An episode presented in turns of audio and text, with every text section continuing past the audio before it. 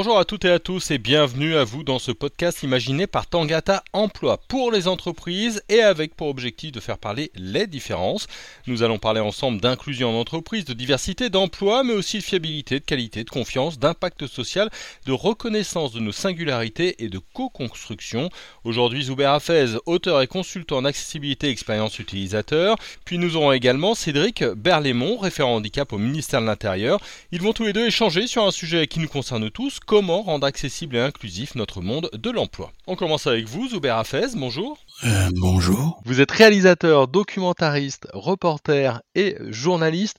Euh, j'ai dit tout ça et j'ai rien dit. Est-ce que peut-être vous pouvez vous, vous présenter en, quelques mots rapidement? Euh, ben, Je suis avant tout créateur de contenu. voilà, j'aime créer du contenu autour... Ben, j'aime l'image et j'aime le son et j'utilise un peu ma particularité pour euh, pour donner un peu de sens à tout ça. Je suis déficient visuel. Donc voilà, je suis oui, créateur, auteur, documentariste. Voilà, j'écris euh, du contenu euh, sur un blog, je réalise des vidéos sur ma chaîne YouTube, je fais un peu un travail de journaliste reporter sur mon podcast et je prépare de futurs documentaires autour de l'handicap et de la sensibilisation. Voilà. Alors, vous, travaillez pas mal auprès des entreprises, mais avant de parler de ça, je voudrais parler de vous et de votre handicap par rapport au monde euh, du, travail. Euh, comment ça se passe? Est-ce qu'il y a eu des difficultés ou des difficultés euh, particulières à être réalisateur, documentariste, reporter et journaliste? Comment ça s'est passé pour vous dans le monde du travail? C'est un peu un peu un peu difficile à répondre parce que pour moi ça s'est passé comme une lettre à la poste très simplement aucune aucune complication. C'est plus par rapport au rapport avec les autres que il y a eu la complication parce que moi pour mon travail ça ne change rien. Voilà. Euh, je suis un petit peu plus lent oui. Je prends plus de temps à faire les choses oui mais euh, ça ne change rien pour faire du montage ou, ou pour cadrer. Euh. voilà, je me suis adapté au matériel et j'ai essayé d'adapter le matériel euh, à mon handicap. Donc j'ai beaucoup travaillé pour comprendre le matériel que j'utilisais, à le connaître presque par cœur, pour pouvoir, pour ne pas avoir de secret sur ce matériel-là. mais après, voilà, c'est le regard des autres qui a été euh, qui a été une difficulté euh, dans le monde de qui a été une, ouais, une difficulté dans le monde de l'entreprise. C'était quoi? C'est un, problème d'a priori? On, on vous pensait pas capable euh, de, de, travailler dans ce domaine-là? Tout à fait, tout à fait. On, ne me pensait pas du tout capable. On, on, ne me laissait pas ma chance. ou alors j'étais tout le temps à prouver, même après des années, à prouver que je pouvais le faire que je le faisais. Donc euh, voilà, c'est assez compliqué, oui. Mhm. Et, vous dites que du coup aujourd'hui vous menez un, travail de sensibilisation auprès des, entreprises. Comment vous faites? Comment quel axe vous avez pris?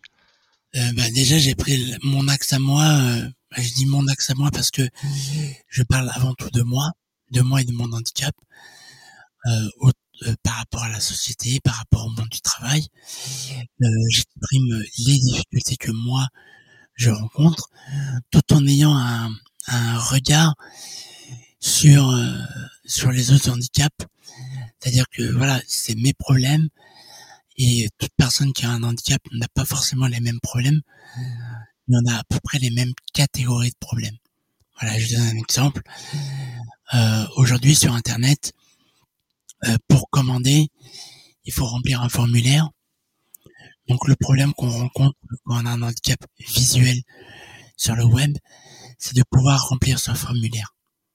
Donc certaines personnes qui ont un handicap léger pourront le faire, et d'autres qui ont un handicap plus lourd, même voire non-voyant, bah, si le formulaire n'est pas adapté, bah, ils ne pourront pas le remplir. Moi, je suis dans un cas où je pourrais remplir le formulaire, mais j'essaie d'expliquer aux entreprises et aux créateurs de, sites web que le formulaire n'est pas n'est pas accessible pour tout le monde. Voilà. Ouais, on, avait dans d'autres discussions, toujours dans, cette série de, podcasts, il y avait vraiment ce qui ressortait à la fois l'adaptation éventuellement de postes de travail ou, d'accès aux postes de travail, mais aussi la, toutes les relations sociales pour des chefs d'équipe avec des salariés ou pour une hiérarchie par rapport à, un salarié? Vous vous situez plutôt sur, sur quel plan? Le côté un peu technique ou le côté relationnel? Plus le côté relationnel, parce que le côté technique, il avance énormément. Il y a des solutions connues qu'on peut retrouver facilement sur les principales machines, mais ça évolue tellement alors j'adore la technologie, j'en parle beaucoup et je trouve que la technologie c'est un super outil pour euh, sensibiliser. Euh, mais c'est le côté humain qui est, euh, je pense, problématique. Et alors quel, quel est le, type de problème auquel vous êtes le plus souvent confronté dans les entreprises? Bah, La méconnaissance. Alors beaucoup de méconnaissance et beaucoup de, de renoncement de voir les problèmes. Euh, récemment dans une sensibilisation que j'ai eue, euh, euh, j'ai expliqué un peu la, quelle est l'accessibilité. J'ai expliqué cela en donnant une image, l'image d'un vélo, un vélo libre service que vous avez positionné au milieu du trottoir. Bah forcément, il y aura des gens, 70% des gens qui vont emprunter ce couloir, qui vont contourner le vélo. 20%, euh, euh, pardon, 10% qui vont le déplacer parce que ça va être les personnes qui vont être sensibles à l'handicap et il y aura 20% qui vont être bloqués. Et euh, une, des personnes qui était présente me disait mais le problème du vélo n'est pas mon problème parce que moi je le déplace, je le, je, je m'écarte et je le contourne. Et, et moi je le, il, le contourne parce que le trottoir est lent et grand. Mais si le trottoir était tout petit et que le vélo bloquait totalement le trottoir, l'accès, là, sa réflexion aurait changé. Mais voilà, c'est c'est de la méconnaissance, c'est euh, beaucoup d'ignorance et, euh, et, avec un petit peu de peur.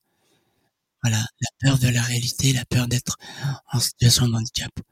Je dis souvent que quand on est tous en situation de handicap, et euh, on l'est aujourd'hui et on le sera demain. Voilà, faut, faut juste pas oublier que 80% des handicaps, plus de 80% des handicaps sont invisibles.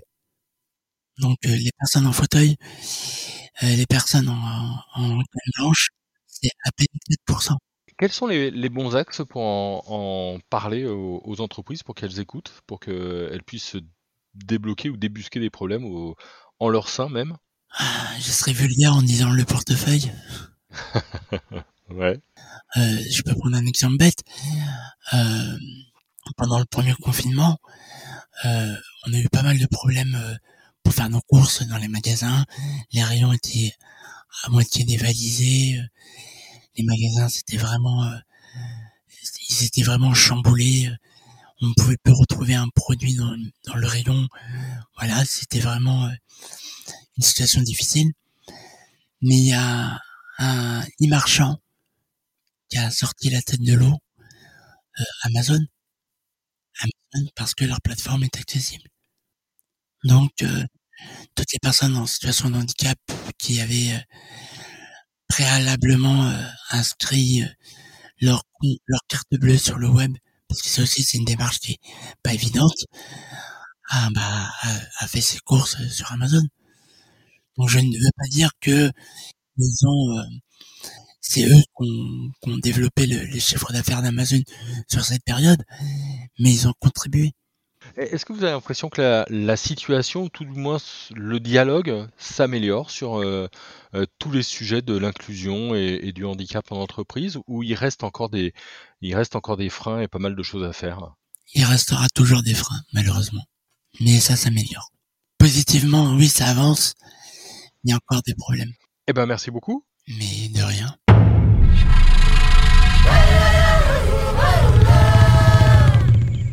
Place maintenant à Cédric Berlaymont, référent handicap au ministère de l'Intérieur. Cédric Berlaymont, bonjour. Bonjour.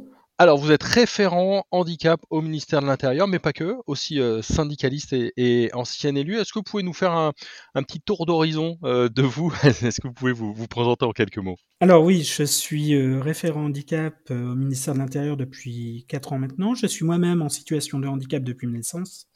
ceci expliquant un peu cela. je suis fonctionnaire depuis 20 ans. Euh, au ministère de l'Intérieur. Et je suis également euh, secrétaire d'un CHSCT, donc syndicaliste, euh, donc qui s'occupe d'hygiène, de sécurité, également aussi de l'emploi et donc des aménagements de poste hein, au sein du ministère.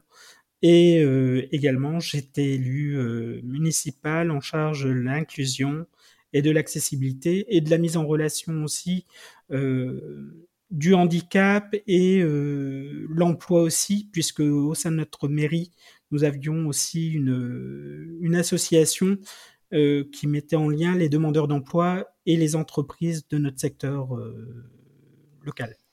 D'accord, donc, vous avez une double parole, une parole de pouvoir public discutant un petit peu avec les entreprises, puis après concrètement sur, sur les aménagements. Est-ce que ce sont des thématiques faciles à ouvrir avec le monde professionnel? Ça peut être facile dans la mesure où ça commence à évoluer euh, depuis une dizaine d'années, hein, soyons clairs, euh, notamment sur divers aspects du handicap qui sont les handicaps invisibles, qui sont très difficiles à concevoir dans le monde de l'emploi. Euh, bon, maintenant on en parle. Maintenant, c'est vrai qu'on en parle un peu plus facilement depuis 2-3 ans. Euh, et euh, les aménagements de poste prennent en charge aussi cet aspect-là. Notamment pour, pour mon ministère, hein, on, est en lien avec le Fonds d'insertion du handicap de la fonction publique, qui gère aussi au niveau financier les aménagements de poste avec nous, ce qui fait que c'est quand même assez facile de ce point de vue-là, un peu moins facile pour ce qui est de la pratique, je dirais. les démarches sont quand même assez longues. Hein, pour être clair dans les, dans les différents aspects. Euh, et euh, au niveau de l'emploi, puisque j'étais aussi, euh, aussi élu municipal en charge de, en charge de l'inclusion, il y a aussi une parole, il y a une parole à porter aussi au niveau, au niveau politique, au niveau politique pour ce qui est des petites et moyennes entreprises qui ont quand même plus de difficultés euh, à embaucher des travailleurs handicapés, euh, parce que forcément, ils n'y connaissent euh, rien et, et c'est très compliqué pour eux de se renseigner. Et puis, bon, c'est aussi peut-être parfois une perte de temps pour eux. Hein, on peut le concevoir surtout en cette période de Covid. donc, ce qui fait qu'à l'heure actuelle, on à l'heure actuelle, on est surtout sur une démarche où le monde de l'entreprise est facilité l'emploi plutôt de, des travailleurs handicapés est plutôt facilité pour les grandes entreprises plutôt que pour les petites et moyennes entreprises. Euh, vous parlez d'adaptation de, de, de postes. Est-ce que euh, ce sont des adaptations matérielles euh, pour certains types de handicap Et c'est vrai qu'on a une autre émission avec à la fois quelqu'un autiste et puis quelqu'un qui était né sans bras. et il y avait des questions aussi de, d'adaptation du poste, mais vis-à-vis -vis des équipes. Euh, que ce soit des équipes euh, au niveau hiérarchique parce qu'ils étaient directeurs euh, d'équipe ou au niveau hiérarchique. vous, vous le voyez comment cette adaptation de, poste quand vous en parlez? C'est matériel physique ou, ou au contraire c'est l'inclusion dans une équipe alors c'est très très large, oui effectivement. C'est à la fois physique, euh, étant donné que matériellement parlant, hein, euh, euh, il faut adapter des bureaux, etc. et il faut également prendre en compte l'aspect social de la personne, notamment sur les déplacements. les déplacements à caractère professionnel et aussi domicile-travail. Hein. il y a aussi l'aspect de la formation professionnelle très important puisque j'étais euh, il y a quelques années aussi euh, correspondant euh, formation au sein de, de mon ministère. là aussi, ça évolue tout doucement, mais ça évolue cette prise en compte, d'autant plus que les que les sociétés de formation prennent en compte de plus en plus cet aspect-là. Donc ça évolue, ça évolue dans le bon sens. Quelles sont les, principales difficultés ou les principaux euh, points qui sont à, travailler sur euh, les entreprises? C'est encore une fois l'adaptation le physique ou, simplement peut-être euh, l'écoute d'une population qui candidate peu? Alors, moi, je partirais sur l'aspect plutôt administratif. Hmm. où c'est beaucoup plus compliqué, beaucoup plus difficile. si certaines entreprises ne vont pas chercher l'information, si la personne qui souhaite intégrer une entreprise se présente et là-dessus a du mal à parler de son handicap et ne sait pas si elle doit parler de son handicap euh, ou si elle doit, euh, elle doit plus ou moins éviter pour éviter des discriminations qui restent toujours possibles.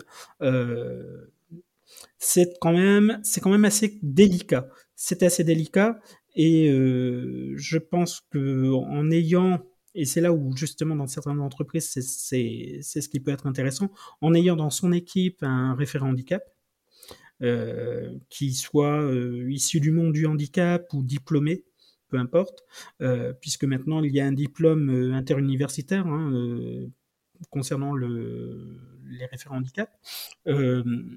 c'est vrai que c'est vrai que ça reste assez compliqué pour l'embauche pour l'embauche. Une fois, une fois intégré, euh, une fois qu'on a les pistes de financement, etc., d'adaptation hein, euh, de l'équipe, du poste de travail, c'est plus facile. Euh, mais derrière, il y a aussi le frein, le frein administratif, hein, parce que ce sont des papiers supplémentaires, c'est une procédure supplémentaire pour l'entreprise. D'où le fait d'avoir une personne dédiée. Ouais, c'est ce que vous disiez au début aussi, euh, peut-être une certaine méconnaissance euh, à, combattre. Une certaine méconnaissance, oui. Euh, moins sur l'aspect sur l'aspect médical, mais plus sur l'aspect interaction sociale au sein même de l'entreprise. il y a certaines, bon, si on prend le handicap physique, c'est beaucoup plus simple. effectivement, le handicap se voit. Euh, une personne euh, qui a euh, un, handicap invisible tel que la perte de d'ouïe, hein, ça peut aussi arriver. ça ne se voit pas et la personne a besoin de, de changer ses appareils régulièrement, peut-être de, se faire opérer régulièrement aussi, quand c'est une maladie évolutive. voilà. Et ça, la médecine du travail, la médecine de prévention, pour ce qui est de la fonction publique, tout au moins, puisque chez nous on parle plus de médecine de prévention, euh, fait l'intermédiaire. Donc il y a l'aspect médical propre et l'aspect, euh, ben, l'aspect, euh, l'aspect, comment dire, euh, l'aspect physique hein, euh, du poste de travail à intégrer. Euh, notre grande question, c'était comment rendre accessible et inclusive le, notre monde de, l'emploi. Pour vous, les grandes pistes, ce serait quoi Du coup, une meilleure information des entreprises, une meilleure adaptation des postes? Une meilleure information, surtout. adaptation des postes, peut-être pas, puisque bon, c'est aussi le rôle du référent handicap, je dirais, de connaître aussi ce monde-là faire comprendre aux entreprises que c'est un atout pour l'entreprise euh, et aussi euh, et aussi euh, faire comprendre que certaines pathologies quand on est diplômé, alors c'est d'autant plus stressant quand on est diplômé et qu'on a un handicap et qu'on ne peut pas valoriser son diplôme et ses capacités, c'est très stressant. Euh, on a des échecs euh, par rapport à ça euh, réguliers. Hein, moi-même, de toute façon, je peux vous en parler, étant donné que, bon, il y a quelques années, il y a plus de 20 ans de ça, je me destinais à devenir professeur des écoles, ou tout au moins dans l'éducation nationale. Et arrivé au bac, arrivé au bac arrivé au bac hein, euh, général, euh, j'ai dû bifurquer, donc j'ai passé mon bac et j'ai refait un bac derrière secrétariat pour entrer dans la fonction publique. parce qu'on vous a dit c'est pas possible dans l'éducation nationale. Exactement. Exactement, c'était bon, c'était la, c'était la parole de l'époque. Hein. Euh, bon, je, je, sais que ça a un peu évolué à ce sujet-là, et puis d'autant plus que maintenant les universités sont quand même accessibles aux personnes à mobilité réduite, tout au moins. Et le Covid a aussi prouvé une chose, c'est que le télétravail était possible et donc les formations à distance étaient aussi possibles. Euh, donc c'est aussi une avancée, même si euh, s'il faut pas s'enfermer dans le euh, tout numérique. Hein. ça peut être aussi dangereux, mais au moins ça peut être aussi une avancée pour les personnes en situation de handicap. Ouais. vous, pensez qu'il reste des discriminations à l'embauche pour les, personnes en situation de, handicap?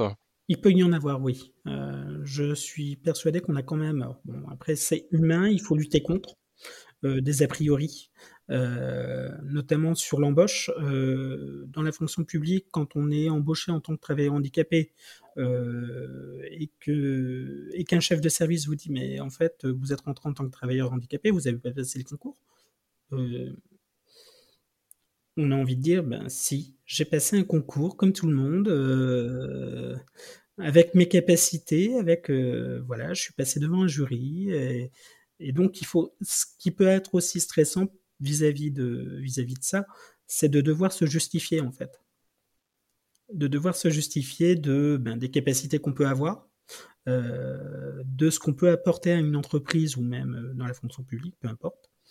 Euh, et, euh, et, il y a toujours cette remise en question, en fait. Euh, et aussi l'évolution de carrière. il ne faut pas penser uniquement qu'à l'embauche, mais aussi, mais aussi à la carrière. Et ça, ça c'est un peu compliqué. C'est hum, facile de discuter de ces sujets-là. Alors, les entreprises publiques, c'est peut-être un petit peu différent, mais notamment les grandes entreprises privées sur ces discriminations qui se voient pas forcément parce que ce sont des, a priori et qu'elles ne sont pas dites en, tant que telles. La, parole est facile, entre guillemets, l'échange est facile? Euh, Dans la mesure où on passe par la médecine de prévention la médecine du travail, euh, c'est un outil facilitateur hein, de dialogue. Euh, la personne en situation de handicap aura peut-être aussi du mal à parler de son handicap ça dépend le contexte, euh, le contexte personnel de la personne. Euh, ensuite, euh, il ne faut pas oublier que en tant que, que personne en situation de handicap, on a une personne aussi en face de nous qui a aussi son propre vécu. qui a peut-être aussi dans sa famille une personne en situation de handicap ou peu importe. Hein. Donc, ce qui fait que c'est vraiment à prendre avec précaution et euh, d'une manière générale, euh, il vaut mieux passer par un tiers. Je pense que c'est la meilleure façon de cadrer, euh, cadrer l'emploi, cadrer le, l'embauche et, au moins ça rassure aussi les, les employeurs. Vous diriez que la situation s'est améliorée sur ces sujets-là ou ça reste encore assez difficile? Ça s'est amélioré, oui. En, 20 ans, oui. On, voit quand même, euh, on voit quand même beaucoup plus facilement maintenant des personnes en situation de handicap, ne serait-ce que dans la fonction publique, euh, on voit bien le taux a augmenté. Hein, euh, sans parler de chiffres, chiffres à atteindre, un quota à atteindre, hein, puisque c'est de la discrimination pour moi positive qui n'est pas parlante, pour dire que là. bon, ça c'est mon mon petit côté social, hein, socialiste, je dirais, excusez-moi. mais bon, euh, mais euh, oui, c'est beaucoup plus facile dans sur cet aspect-là euh, qu'il y a 20 ans. Peut-être une dernière question sur, euh, sur la Covid. Euh, vous avez commencé à en, parler avec euh, à la fois des possibilités avec le télétravail, et, j'imagine que pour un certain nombre de situations, c'est plutôt positif. et j'imagine aussi qu'il ne faudrait pas non plus que ce soit un paravent pour pas faire les aménagements structurels nécessaires. Comment est-ce que vous voyez cette situation avec la pandémie? Alors, là aussi, à titre personnel, c'est un peu compliqué pour moi puisque je l'ai vécu euh, d'une manière un peu, un peu folklorique. Je me suis fait opérer en décembre 2019. Euh, et je devais reprendre le travail en février. Manque de chance, le Covid est passé par là. Euh, entre temps, puisque je marche avec des béquilles, en fait, un appareil de marche et des béquilles, entre temps, je n'ai pas pu me refaire appareiller à cause du Covid, euh, ce qui a entraîné derrière euh, d'autres complications, euh, puisque je ne sortais pas de chez moi. Donc au niveau de santé, ça s'est un peu ça s'est dégradé. Malgré tout, malgré tout, j'ai voulu reprendre l'emploi. Donc à partir de là où dans la fonction publique c'est un peu compliqué de parler de télétravail, ça a permis de débloquer les choses. En disant bah oui le télétravail malgré tout dans certaines situations ça peut être ça peut être favorable quoi donc ce qui fait que depuis je travaille à temps plein en télétravail euh, donc euh, pour moi, pour moi à titre personnel, c'est une bonne chose. Ensuite, euh, sur du long terme, soyons clairs, bon, moi je suis un cas particulier. on sait très bien que le télétravail c'est deux, trois jours maximum par semaine. Sur cinq jours, enfin cinq jours par semaine, c'est impensable, surtout quand on a une équipe à gérer, etc. Hein. Je, je, parle au niveau des managers ou ça serait compliqué. Euh, et euh, bon, quelque part, quelque part, ça évite les réunionites, hein, euh, la réunionite, puisque dans certaines sociétés, on en est, on en est friand. donc, ça permet à certaines personnes aussi le télétravail en situation, enfin, les personnes en situation de handicap, de travailler un peu plus posément. Après, tous les, postes ne sont pas télétravaillables. Donc,